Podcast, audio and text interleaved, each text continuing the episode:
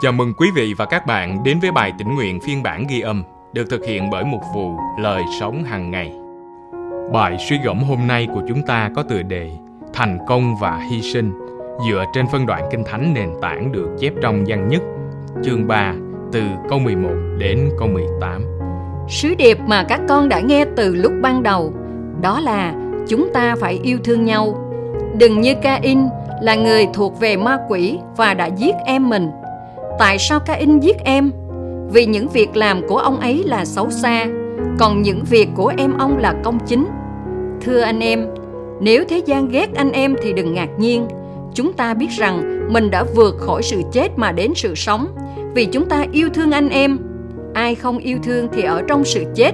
Ai ghét anh em mình là kẻ giết người, và anh em biết rằng không một kẻ giết người nào có sự sống đời đời ở trong nó. Bởi điều này, chúng ta biết được tình yêu thương.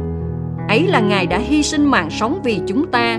Vậy, chúng ta cũng phải hy sinh mạng sống vì anh em mình. Nếu ai có của cải đời này, thấy anh em mình đang túng thiếu mà chẳng động lòng thương, thì làm thế nào tình yêu thương của Đức Chúa Trời ở trong người ấy được? Hỡi các con bé nhỏ, chớ yêu thương bằng lời nói và miệng lưỡi, mà phải yêu thương bằng việc làm và sự chân thật. Và câu kinh thánh hôm nay chúng ta cần ghi nhớ được chép trong văn nhất chương 3 câu 16. Bởi điều này, chúng ta biết được tình yêu thương ấy là Ngài đã hy sinh mạng sống vì chúng ta. Trong chương trình học mùa hè, con trai tôi đọc sách về một cậu bé muốn leo lên dãy núi Alp ở Thụy Sĩ. Việc tập luyện cho mục tiêu này chiếm gần hết thời gian của cậu. Cuối cùng, khi cậu chuẩn bị lên đến đỉnh, mọi thứ đã không diễn ra như kế hoạch. Khi đang leo, một đồng đội bị ốm và cậu quyết định ở lại để giúp đỡ thay vì chinh phục mục tiêu của mình. Trong lớp học, giáo viên của con trai tôi hỏi có phải nhân vật chính đã thất bại vì đã không leo lên được ngọn núi không? Một học sinh trả lời Dạ đúng, bởi vì sự thất bại đã nằm trong DNA của cậu ấy. Nhưng một đứa trẻ khác không đồng ý. Cháu lý luận rằng cậu bé không phải là người thất bại vì cậu đã từ bỏ việc quan trọng để giúp đỡ người khác. Khi quan tâm đến người khác thay vì kế hoạch của bản thân, chúng ta đang hành động giống như Chúa Giêsu. Chúa Giêsu đã hy sinh việc có nhà cửa, thu nhập ổn định và sự chấp nhận của xã hội để dấn thân chia sẻ chân lý của Đức Chúa Trời.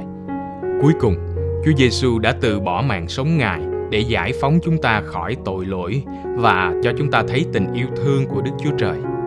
Có nhiều sự khác biệt giữa thành công ở thế gian với thành công theo mắt Chúa. Ngài đề cao lòng thương xót, thúc đẩy chúng ta cứu giúp những người khốn khổ và tổn thương. Ngài vui lòng với các quyết định bảo vệ người khác.